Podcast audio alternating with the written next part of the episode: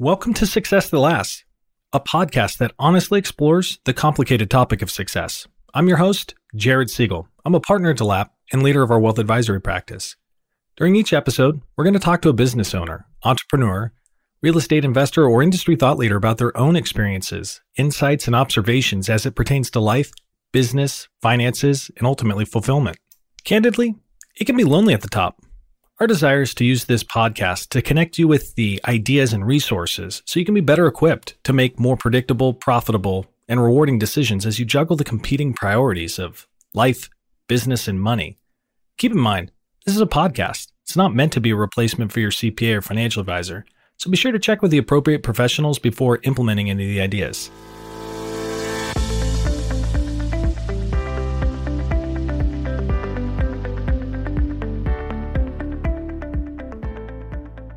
Welcome back to another episode of Success That Lasts. Well, today we've got quite a story for you. It starts on gravel roads and proceeds to Nebraska football, ultimately to Wall Street, and then back to the gravel roads.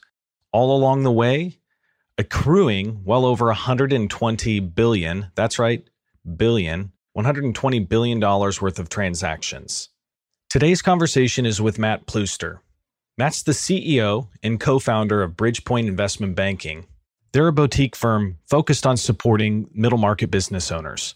The reason why I was excited for today's conversation is many of our clients spend twenty, thirty, forty years building a business, and they only get one opportunity really to capture the value that they've built along the way and sell it correctly. I wanted Matt to share some of the insights that he's accumulated over the years. What's worked well, and what are the things to be avoided? With well over two hundred transactions under his belt, he's got a lot of wisdom to share. So without further ado, let's jump into today's conversation with Matt Pleuster. All right, Matt Pleuster, we're live. Let's get after it. So let's start at, at the beginning here. I don't know very many people that have turned down a full ride to Harvard. So I heard that about you. True story? True story. Brilliant eighteen-year-old decision.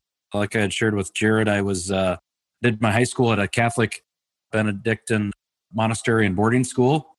And I had an offer to walk on at the University of Nebraska. This is back in the nineties. Good Nebraska. Good. Well, when they're winning national championships. When everybody went to the N F L. Now nobody goes to the N F L. Nonetheless, being a Nebraska kid, that was kind of a dream come true. And I thought, hey, I've been at an all-boys boarding school. It's probably a pretty good way to get some dates. So I, I turned down uh, Harvard and attended the University of Nebraska. I thought, you know, we'll be winning national championships and I'll be on the big screen. And about ten seconds after getting there, and about ten seconds into the first practice, realized that everybody there was bigger and faster than I was. So quite a humbling experience. And it was such a great decision that here in Nebraska, where football is borderline a religion, there's a bunch of these like local books. And there's even one of the books mentions that brilliant choice of some kid turned down Harvard to walk on at Nebraska. So I look back on it fondly, even though it wasn't maybe a great career decision, but I'm thankful for where we're at today. And it's life probably yeah. looks a little different had we gone to the East Coast. Well, it's it's worked out really well for you personally and professionally, which is uh, why I asked you to come on to the show in the first place. So I guess I jumped in right, right at eighteen years old, but why don't you kind of walk us through your origin story? I think it's an interesting journey from a gravel road to Wall Street, but let's start there, kind of the journey that led you to ultimately the decision to start your own company, which we'll talk about later. Yeah, thank you. Long, long and winding road. So when the uh, small town game, usually people talk about stoplights. Not only does my hometown of Malcolm, Nebraska, population three hundred seventy-two, I still go by the old census because it's a better story. Yeah. two thousand census, but three hundred seventy-two people. So grew up on a gravel road, but our small town always wins. Not only do we not have any stoplights, our main street is gravel. That usually gets it. That usually yeah, wins. yeah, it does. Well, now you provoked curiosity. What does football look like when your town has three hundred seventy-five people? It was eight man when we moved here. Now it's eleven man. Okay. But, you know, back then every, you know, Nebraska football was kind of a power, right? Just because football was such a big thing here. Oh, yeah. Obviously the line, the line play with the big corn, corn fed boys was pretty good. Oh, yeah. That was before, before those Oregon Ducks created, you know, made football a spread game, but pretty, pretty good. But I would say it's like the fervor of Texas high school football, just without yeah. as much talent. That's fun. All right. So gravel road, small town, Malcolm, Nebraska. Walk me through how you go from the Huskers ultimately to Wall Street? Yeah, so I uh, walked on at Nebraska, had a great experience, really was all about football. My dad was actually a dentist, so I spent the first two years in college thinking I was going to be uh, drilling on people's mouths. I had a, a lawyer friend of my dad say, shoot, you should be an investment banker. They make a bunch of money and don't do anything. I thought, boy, that sounds good, right? Back when your yeah. priorities were getting dates and making money. And so didn't really even know what that was, but I did know that back in the nineties, you could not get an investment banking job from pretty much anywhere other than the top ten schools. And so I had, I quit football at Nebraska and walked in and told, told Coach Solich, hey, uh, Coach, I'm going to transfer back to Harvard. And he said, well, send a check when you're a rich Harvard guy someday. And probably got what I deserved then. I actually got waitlisted and didn't get in the second time. I think they thought, boy, we made a mistake the first time. So I transferred to the University of Chicago, probably the top econ program in the country. If you ask a U F C guy, probably the world, but maybe a little biased there. Nonetheless, great academic experience, solely with the goal of getting an investment banking job back in the nineties. Was Gene Fama teaching at all or just research back then? Just research. But I think we had in undergrad at U F C, which by the way is not a big school. I think there's six thousand kids with all four, you know, yeah. freshman through senior, the undergrad. There were five Nobel economists that taught undergrad economics there. Yeah, that's pretty spectacular. More than any any other school had in history. I think they also became the first school to charge six figures for tuition. It was literally the highest in the country when I went there, which, you know, the arbitrage was good, right? I only paid for two years of yeah, credit. No, yeah. Super smart, you got, but you got the full degree, you know, not not fifty percent of it. Better lucky than good, yeah. Yeah, okay. I had one interview with Deutsche Bank, which was the second biggest bank in the world at the time, and I didn't even know what it was other than, you know, somebody maybe was going to pay me one hundred thousand dollars to do something. I couldn't believe it and signed me up. And so that's how I got started. That was before you saw Manhattan rents? Yeah, exactly. I didn't realize that that was... That was, uh, I would end up with a red balance every year. Yeah, exactly. Awesome. Investment banking, notorious for the hours. And obviously early in your career, you can get paid through experiences, compensation, relationships. I often encourage people, mentees, like there's a variety of different ways to get paid, but get paid with experience and relationships. Later on, you can learn how to, to monetize that. But obviously the hours of investment banking is, is pretty notorious. C P As, lawyers known for long hours, but again, investment banking kind of takes it to the next level. It's kind of the old adage of, if you're not going to work late on Saturday, then, you know, don't even bother to come in on Sunday. One of those. Exactly. Talk to me a little bit about the hours that you started your career with. Yeah, I mean, I started right right at the bottom, analyst one, you know, bottom of the totem pole, and in a cube farm. And back then, we used to keep track. So I started investment banking right after the dot-com bust, which meant that they had basically fired everybody, but I was at a leveraged finance bank during kind of the L B O boom. And so basically they had fired too many people and not... L B O is leveraged buyout, just for our listeners, yes, right? Sorry. Yeah. Yep. Some, sometimes I go into investment banker speak. Feel free to slap me. Just translating. A long way of saying we were severely understaffed. Not that anybody cared back then, but... No, the staff was leveraged. Yeah, the staff, everything was leveraged. Averaged one hundred fourteen hours in the office my first year. Strong, which is all the hours for sure. Kept several changes of clothes in my cube. And not only were all-nighters a very common thing, but the double all-nighter was probably a once-a-month thing, which is, you know, show up on Monday morning and leave late Wednesday night. Pretty much at that point, you have to leave because things start smelling. Around yeah. the bullpen with a bunch of young yeah. guys, yeah. twenty hours a week. The hours were extremely intense. It's the rearview mirror grows fonder with time, right? Or your view of it. But I... I am thankful for the experience, but I am sure glad it's over because it was it was a tough grind. It was really hard to have a any sense of a personal life, obviously, but very thankful for the experience. Investment banking is a an apprentice industry and certainly was very blessed with a, a phenomenal kind of experience there for a guy from a gravel road in Nebraska. Yeah, pretty unconventional. And so again, then you made the the unconventional choice after some time with Deutsche Bank and, and Morgan Stanley, one of the biggest banks also in the world. You're married at this point, I believe, and, and you decide to walk away from kind of Wall Street and get back to your roots in Nebraska. Ditch Wall Street go to go back to the gravel road. Talk to me about that decision in your in your late twenties, what you and your wife were talking about. In prior episodes, I talked about the difference between scary versus dangerous and how they they mean different things. And so the founder of, of Sam Adams actually has an awesome quote, but essentially he was at Boston Consulting Group, and he was talking about the dangerous thing was to keep doing what I was doing and be miserable, to wake up, you know, at the end of life, realizing I'd waste my life. Starting Sam Adams was scary, but wasn't dangerous. Talk to me about what it was like to walk away from some of these global banks and the certainty of a large paycheck to go start something on your own in your late twenties in the middle of, quote, nowhere, right? In relative terms to Main Street. And as a late twenties something, start this company where you're going to go compete against some of the biggest, most powerful banks in the world. The Harvard decision and then that decision, probably twice you didn't, a career counselor wouldn't have given you that advice. But for us, it wasn't all about the money. We had had a great run on Wall Street. Uh, just backing up a little bit, Jared, for those listening, my wife and I actually met at Deutsche Bank. She was an investment banker as well. We were in Chicago at that time.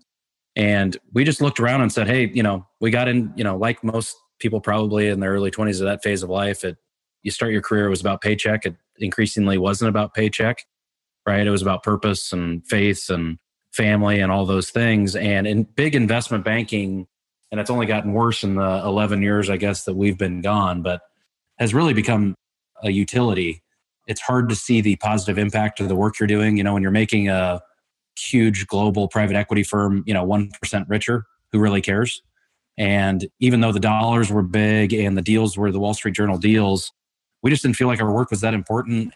You know, we were optimizing and utilizing the time that God had given us here on earth, and we wanted to do more important work. And really, it's pretty simple, but there's a quote down on the wall at, at our Lincoln office, in my office, that says, I think it's a, a Muhammad Ali quote, but it's just, life's most fundamental question is, who are you helping, right? And it's pretty basic, but we wanted to help people, and we wanted to get up in the morning and do important work where we could make a difference and really make an impact. And so we, we, I mean, it was kind of career suicide, right? I mean, we were, we were on the train long enough that the train was clearly heading down the tracks, and we were going to be living in New York and making a couple million bucks a year pretty easily. We really pushed the red eject button. And by the way, once you jump off that train, it's really hard. In fact, practically you never get back on that train.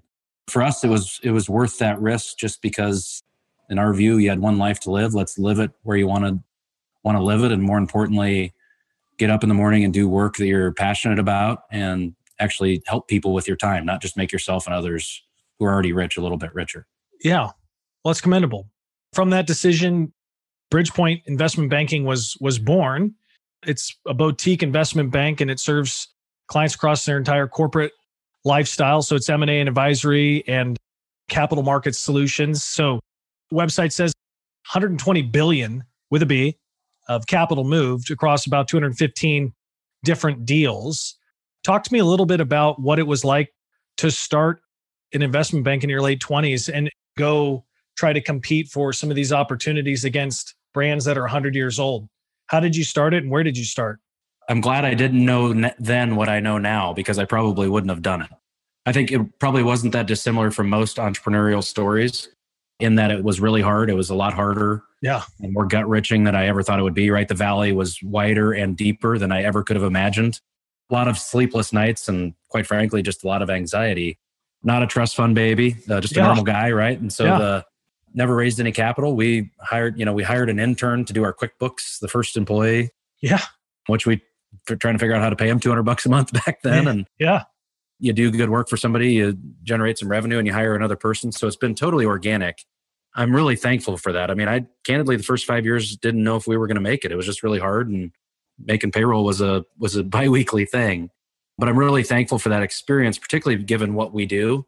We only serve at, at Bridgepoint, not to jump ahead in the story, but we only serve private companies. Most investment banks spend most or all of their time with private equity firms, actually serving them, raising yeah. money for their companies or selling their companies or helping them buy things.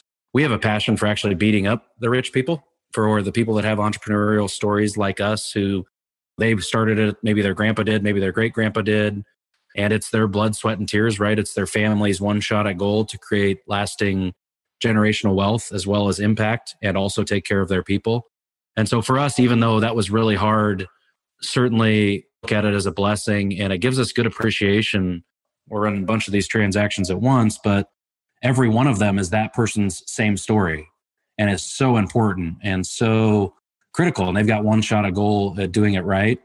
And I think it gives us a unique perspective that, you know, no offense to the guys at Deutsche Bank and Morgan Stanley, that's just another deal, right? For us, they're not just another deal. And we put that lens to every deal that we work on, just like it was, just like it was our entrepreneurial story. So how have you changed as an advisor? You know, when you were an employee of Deutsche Bank and an employee of Morgan Stanley, you were doing the deals that showed up on the, in the Wall Street Journal, billion dollar deals, some of the biggest deals happening. Yep. As an employee versus now you're a fellow business owner. Now you know what it's like to wake up and wonder where payroll's coming from, understand that there's a whole lot of other families that are dependent upon you in this business to be successful. Has it changed the way that you advise clients as a fellow business owner versus a Wall Street employee? Absolutely. Fundamentally different. I mean, opposite ends of the spectrum. And candidly, it, it not only just as an advisor, but just also as an employer. You know, I look back as at myself as an employee and like, I'm not sure I was a great employee. In fact, I wish I would have had the perspective that the person making payroll would have had. But as it relates to our clients and their companies, absolutely. I mean, I starting and growing a business and making it as an entrepreneur, I kind of equate to having a child or being a parent. And until you go through that, and it's hard to describe, right? And so you can tell the thirty-five-year-old guy that graduated from Princeton and has been at Goldman Sachs for thirteen years how important it is, but he's been at Goldman Sachs his whole career. He's done fifty of these. Number fifty-one probably is going to be, you know, just another thing he does that year. Yeah. Going through this ourselves gives us a unique perspective, and it's why we've chosen to serve only private companies, because we think we can make a real difference for those folks. And more importantly, we think it's more important to make a difference for those people than just another private equity firm. Yeah. So when you say private company, these are companies that probably have a, a three million dollars to thirty million dollars EBITDA? That's right. Yeah. We spend all of our time kind of in the three to thirty EBITDA range, which means transactions for us are twenty to twenty million dollars to two hundred million dollars, a lot between twenty and one hundred. Yeah. I've shared this story before. So for the listeners that have heard it, my apologies, but I was once fly fishing with my dad in the Deschutes in Central Oregon. And uh, we were going down the river chasing steelhead, and the guide pulled over and he said, you know, walk out to that rock, go ten feet out, and then start walking down river. But when you get to that bush, watch your step because it drops off into a hole. And I was like, there's no way on this multi-day trip that the guy's got the bottom of the river memorized. And sure as heck he did. I started realizing though, it made for an interesting word picture to the value that an advisor can bring. For me, that was my second trip down the Deschutes. I obviously didn't have the bottom of the river memorized, but for this guy, he'd been down the Deschutes probably two hundred times a year for the last fifteen years, and he and he has the bottom of the river memorized. So when I look at a guy like you that's led, just even with within Bridgepoint, two hundred fifteen transactions and helped move one hundred twenty billion dollars worth of capital, I presume there's a lot of experience and insights that you've gained along the way. Whereas a lot of the clients that we serve, they're closely held private family businesses, and there's probably one time that they get to have this transaction. They either do it right or they don't. And so you kind of hinted at it. I sometimes refer to it as the third bucket. So there's the things we know, the things we don't know, and that dangerous third bucket, the things we didn't know we didn't know. And if you only have one shot, that third bucket becomes very expensive. So I guess as we look at like what people should be thinking about as they're within maybe five years of, of an exit, what are some of the conversations that we should be having with our clients so that they really maximize their one opportunity to capture the value they've built over their career? Yeah, uh, very well said, Jared. I, and quite frankly, it's why we're in business, right? It's why we get up in the morning as Bridgepoint Investment Banking, because it is oh so critical. And most good, hardworking people that have built a, call it a fifty million dollars company, they've never done it before and they'll never do it again. And they maybe have a bad day at the office, or you know they're tired and have an H R issue. And the private equity guy who's got some jockey and a young kid in a high rise in New York making a call, if he picks up that call on that day, he's probably taking whatever transaction he quote unquote thinks is fair. Yeah. Unbeknownst to him, it's not a transaction, it's an L O I that mm-hmm. probably says a number that he likes enough to sign it. But really what it says is he can't talk to anybody else, and he's now beholden to that buyer at their terms. And the reality is, is I use I use kind of a real estate analogy, or you know a housing re- analogy, but nobody knocks on the door of the nice house in the country club neighborhood because they want to pay market price if there was a sign out front, right? So that's just the economic side. And so buyer's business model is to find conversations where there isn't an investment banker and they can buy it for what is below the clearing price at market, right? That's just the economic piece. The second piece, outside of leaving value on the table, to your point, which is their only, you know, their main event to achieve liquidity, to not only take care of their families, but do charitable work and have an impact. The second piece is not all buyers look the same. So one buyer might show up and say, hey, I want to leave your company just as is. The other might actually fire everybody, right? From an administrative standpoint, change the brand that grandpa built, right? Or your family brand, et cetera. And so for us, it's very tailored. And there really is, in almost every situation, looking back over a couple hundred deals, an optimal buyer where it's worth more to them. And not only is it worth more to them, but they'll also let you achieve the qualitative things around your employees, around the people you care about, and just the what the lasting impact of your business is going to be. And so that's really exciting. It means we can make a very a substantial difference for people at the most important time of their business lives in tandem with the deal team. But I think you hit on a, a great point there, and it's a common misconception that a, you know, an L O I is exactly what it says, and that's a deal. So it's fun to get up and do that. As it relates to your question on how do you build value, Jared, you said five years, and that was a great thing to say. Too often we get, there's a transaction when there's an event, right? Death or divorce or something, you know, just somebody gets tired of running their business. It takes years to prepare for these with your C P A, with your trusted attorney, and we love to be involved in those conversations as well. What is going to be valuable to a buyer, right? So there's the value creation piece of how do you mon- maximize the number of liquidity. Yep. That's usually around profitability, but multiples of profitability vary and depend greatly on quality of your management team to take it to the next level, right? Because a buyer is buying tomorrow. They're not buying actually what you produced last year. They're buying next yeah. year. Yep.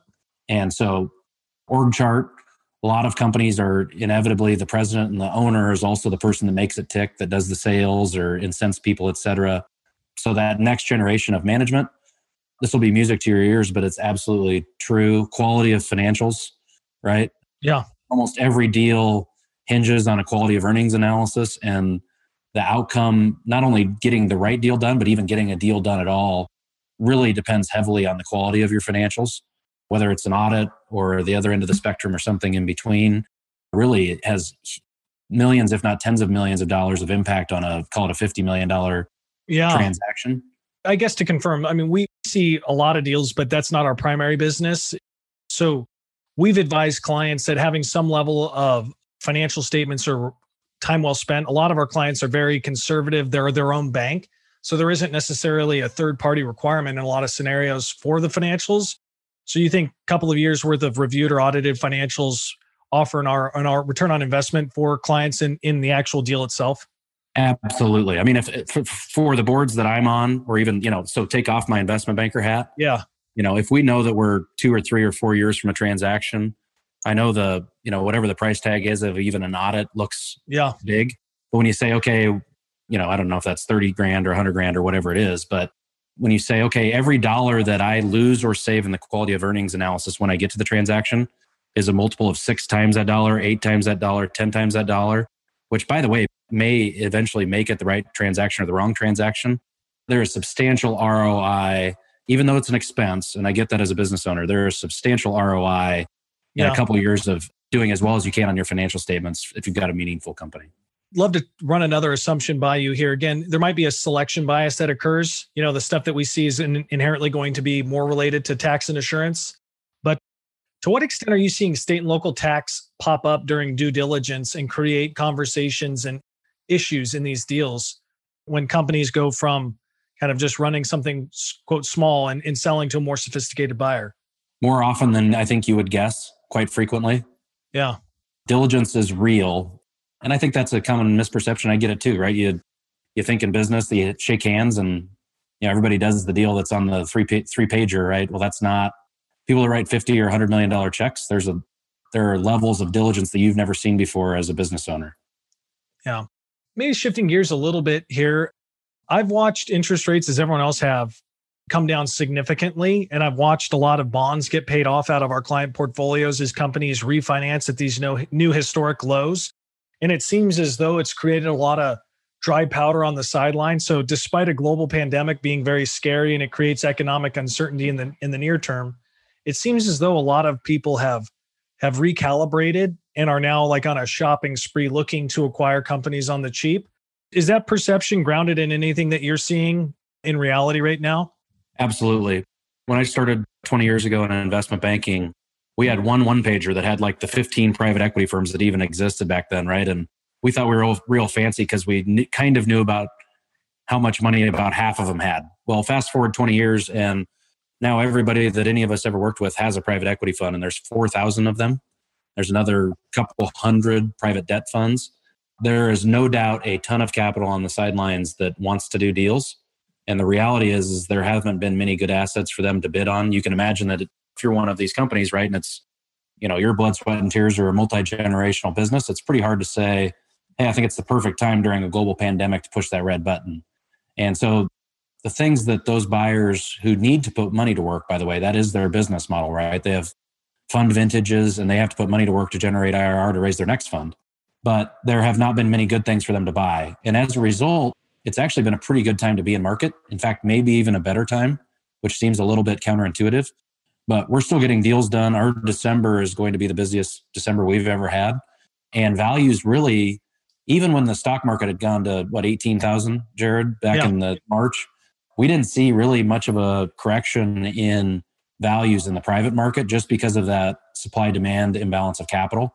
Mm-hmm. So there's a lot of money chasing good deals. Now, I would say that there are some deals that maybe were doable before that might be structured different now with earnouts, et cetera. But if you've got a good company, it is a heck of a time to be in market. In fact, maybe even a better time.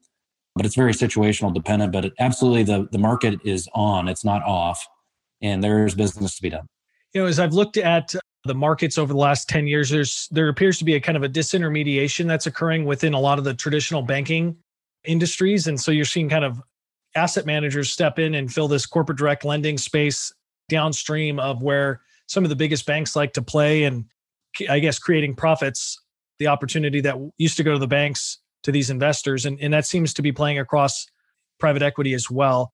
I guess knowing that that there's so much dry powder on the sideline, what are some of the financing options for growth and acquisition and, and liquidity that exist today in this current environment for people that own and operate privately held businesses? Great question. It's a, it's an exciting one, quite frankly. It's it's one of the reasons that we exist. The great news is there are a lot of options. I think most company owners think that, hey, you know, either I'm it's my bank, right, or my balance sheet, or I've got a commercial bank, right, and I've got a probably a revolving line, maybe a term loan. Right, but pretty conservative, right? Collateral based, low interest rate, probably accelerated amortization.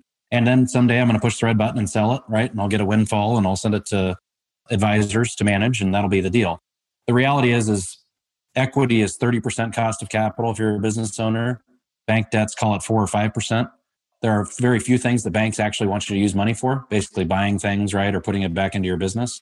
We take a lot of pride if corporate attorney says, hey, Bridgepoint, here's a fifty million dollars company they need a good advisor to sell.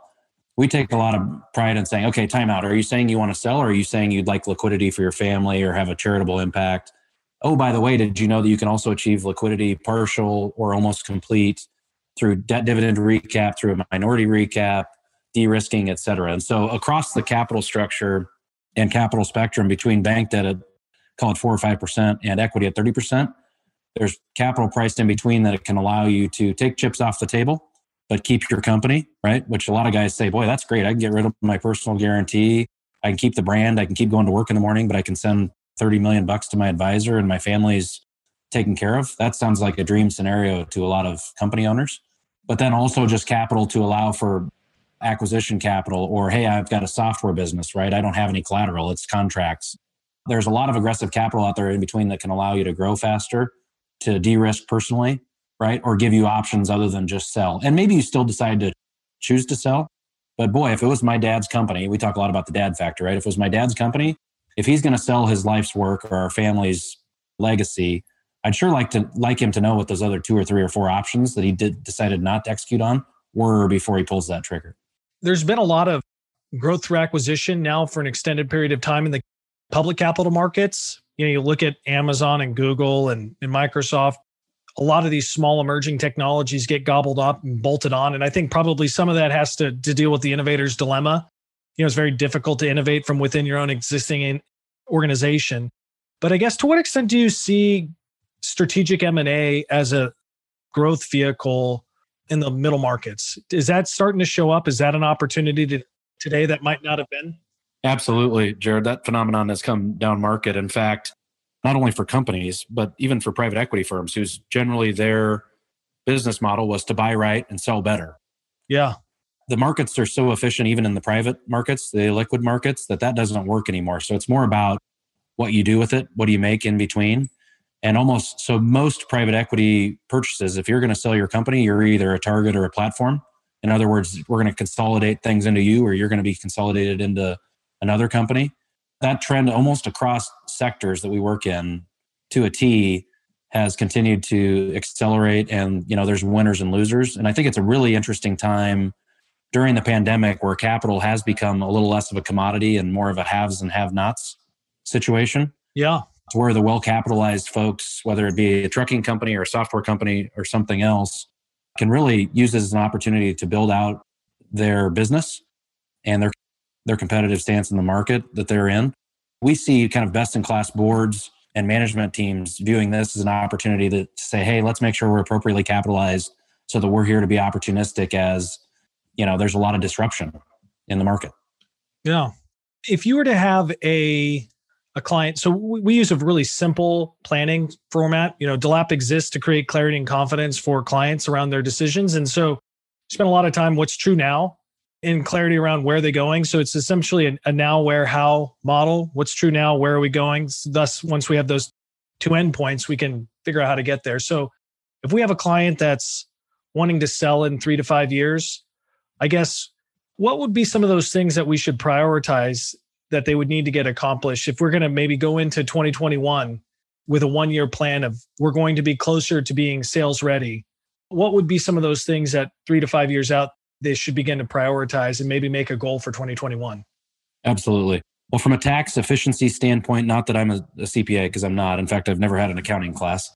But little known fact, don't worry, we have a lot of C P As on staff. But certainly the sooner, from a tax standpoint, right, and rates and structuring, yeah. Usually when people hire us, it's too late, right? So the sooner, the better from just a structuring standpoint. Certainly we talked about quality of financials. That's huge. I would mm-hmm. start that now if you're within the, certainly within the three-year window, mm-hmm. four-year window. And I think just management team, right? Who are the right people to back? And then, by the way, it's not just a name on an org chart. It's actually got to be the right people. People that write big checks are smart about backing yeah. the right the right jockeys. To what extent are they locked up with some sort of deferred comp? I mean, to, is that time well spent trying to create some sort of an incentive structure for retention?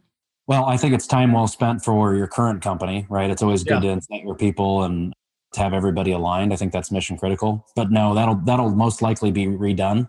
Okay. A transaction. Yeah. I would say time's better spent on growing the key value driver, which for most businesses is EBITDA, right? Or cash flow. And defensibility, so growth trajectory of EBITDA, growing EBITDA and trajectory.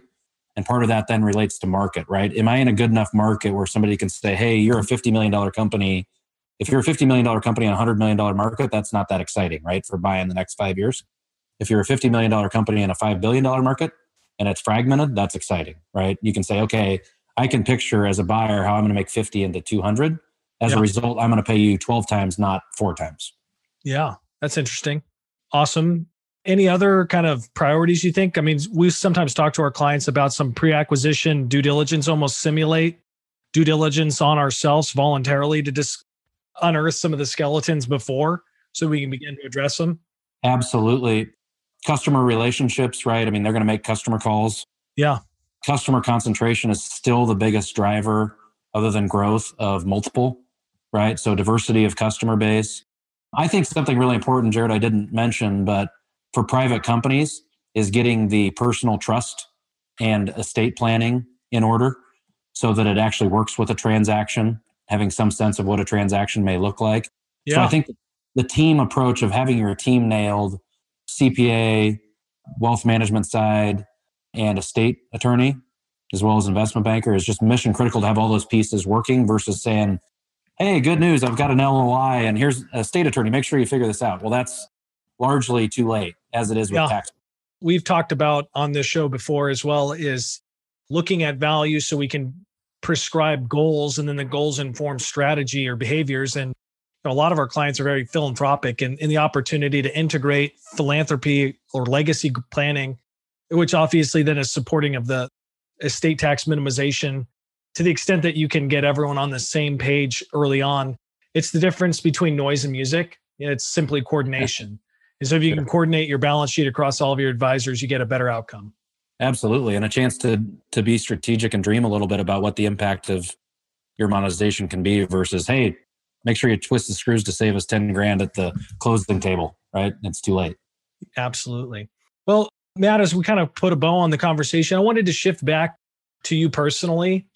Not that you've figured it out, but you're fighting the good fight. You know, you're married and you got three beautiful kids and you're running this successful, rapidly growing business, investment banking known for its long, heinous hours. I'm curious how you manage time, how you think about time. If time is truly the only asset that we can't make more of, how have you thought about the competing priorities that you have in your life, and kind of what are you doing right and where are some opportunities for improvement? I view time as the most precious commodity that God's given us. And so uh, I think intentionality about time is kind of where I'm at in my life phase as a forty-year-old business owner, that still first priorities are faith and family before yeah. business. And I think, and so very strategic about time, also very disciplined about not letting calendars run us or me personally. We take a lot of pride in being an investment bank, where not only for me and my family, but for the families that are our family or employees at Bridgepoint, mm-hmm. it's more important to be a dad than it is to be an investment banker. It really is. And it's got to be. And and you know what? We don't think that has to come at a cost to our business. In fact, we take a lot of pride in having good people work here. And if you're not, you're probably not going to be here. And if I were selling a business or trusting somebody with the most important transaction, I'd want to know that our values are aligned. And so we talk a lot more about values than we do about hours. And growing up in investment banking, it was kind of like, even if you were done, you don't you don't want to be the first guy out, right? Because people remember that a bonus. Well, it's important to be a good to be a good husband and be a good father before it is a good investment banker. But we also view, I view time at work as a good opportunity to show my kids what hard work looks like. I think that's something that is still very valuable. And so we don't apologize about working hard. In fact, I think it's our job to work hard, but certainly it's also our job to be a good human first and a good parent and a good husband. And so it's, I think, toughest, probably the toughest dynamic for a business owner, balancing those, but it's also a blessing. Uh, I view it as a blessing in that we're really excited about the business we're growing, but to not lose sight of that relative to, you know, faith and family first. It's challenging. I think the, uh, the highest dividend wealth can afford you is to do whatever you want with whomever you want, whenever you want. But yet a byproduct of wealth is often complexity, uh, and complexity takes time. And yeah, so it's a challenging dynamic of, of priority management. And obviously a shortage of time seems to be a common denominator amongst a lot of the clients that that you and I work with.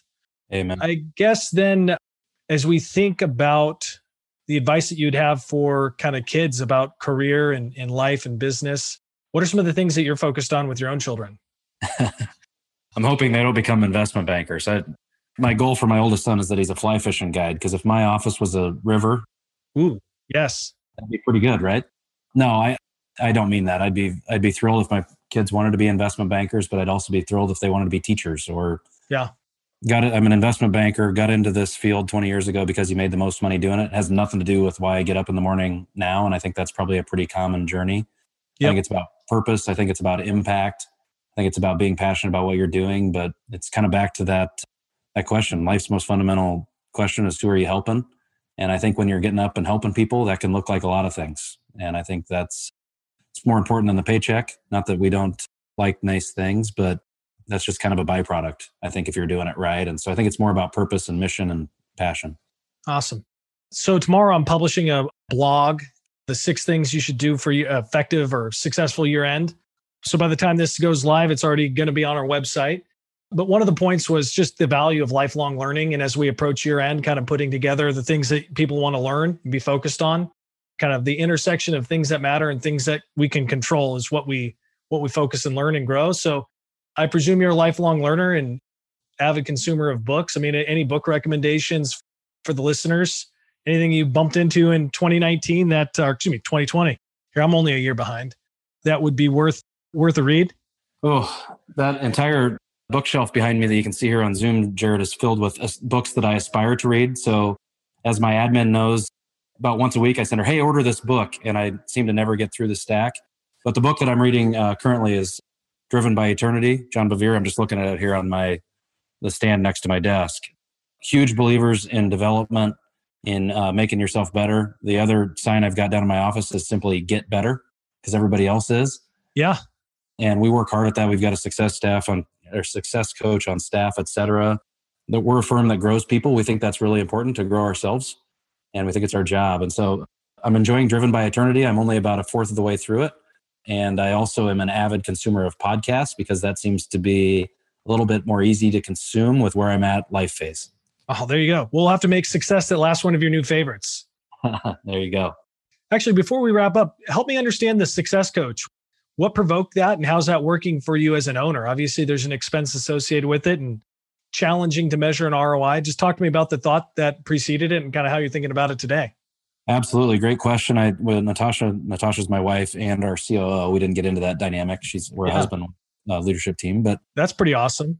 It is awesome. And it's an opportunity and creates all of its own special circumstances.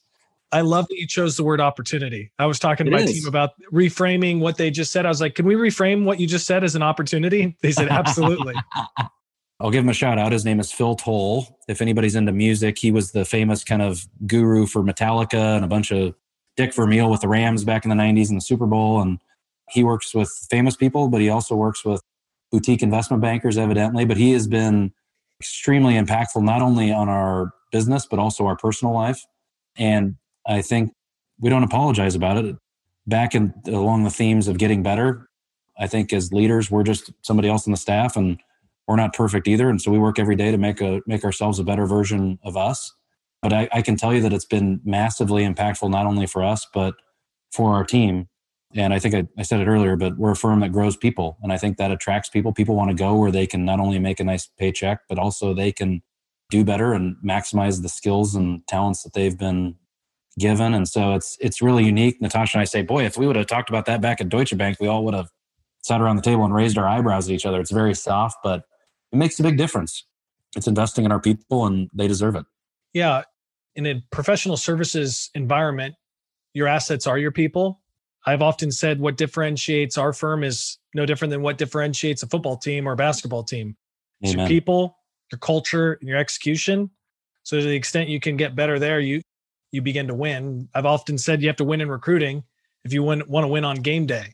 It's both. And so I guess as a business owner myself and, and kicking around that idea of what a success coach would look like, any guidance in terms of what would be the evidence of the R O I? Obviously, investing in your people is always a great thing, but where have you seen the impact Yeah, as an owner? Great question. And it is a tough one because it is soft, right? I yeah. mean, it's, not, it's not numbers, but I see it in uh, alignment of culture. And I see it really about, we talk a lot about, again, soft stuff, but we talk a lot about core values. We talk about dad factor, right? About doing the right thing first, yeah, yeah. right? According to core values, and the alignment around that. Look, at the end of the day, we're all human. We're all imperfect. And we all bring our own set of circumstances and baggage to the table every day at the workplace, just like we do at home, right? And getting alignment around fundamentally how we serve people and by what code and core value set makes all the difference. I mean, you know, when we're in a eighty million dollars deal and it's go time and hey, there's fee advice and there's good advice, I am only more confident that we're living the good advice every time because of the investments that we've made on the soft stuff. It's not just a plaque on the wall that has, hey, here's our core values, but living it and working on it actively with the success coach has made all the difference. I think it's candidly the only difference between us and every other investment bank, right? In our field, everybody went to a fancy school. They were all four point oh students. That smart's a commodity. Values and ethics are not. I like it. But, but probably not too many Nebraska football players from a gravel road. Not too many. Not too many. Matt, I really appreciate your generosity. Thank you for sharing your time and your knowledge with our listeners today. It seems as though Bridgepoint does a beautiful job of providing industry information around kind of the, the debt markets and M and A and sector analyses. That stuff's all available at your website? Yes, sir. bridgepoint I B dot com, as in investment banking. Awesome. So that, I've I've loved that resource. Beautiful way to kind of keep a pulse on where things are at and learn a lot of information along the way. So Matt, thanks so much for our time today. We'll have to rerun it sometime in the future. Jared, thank you so much for the opportunity. Great chatting with you.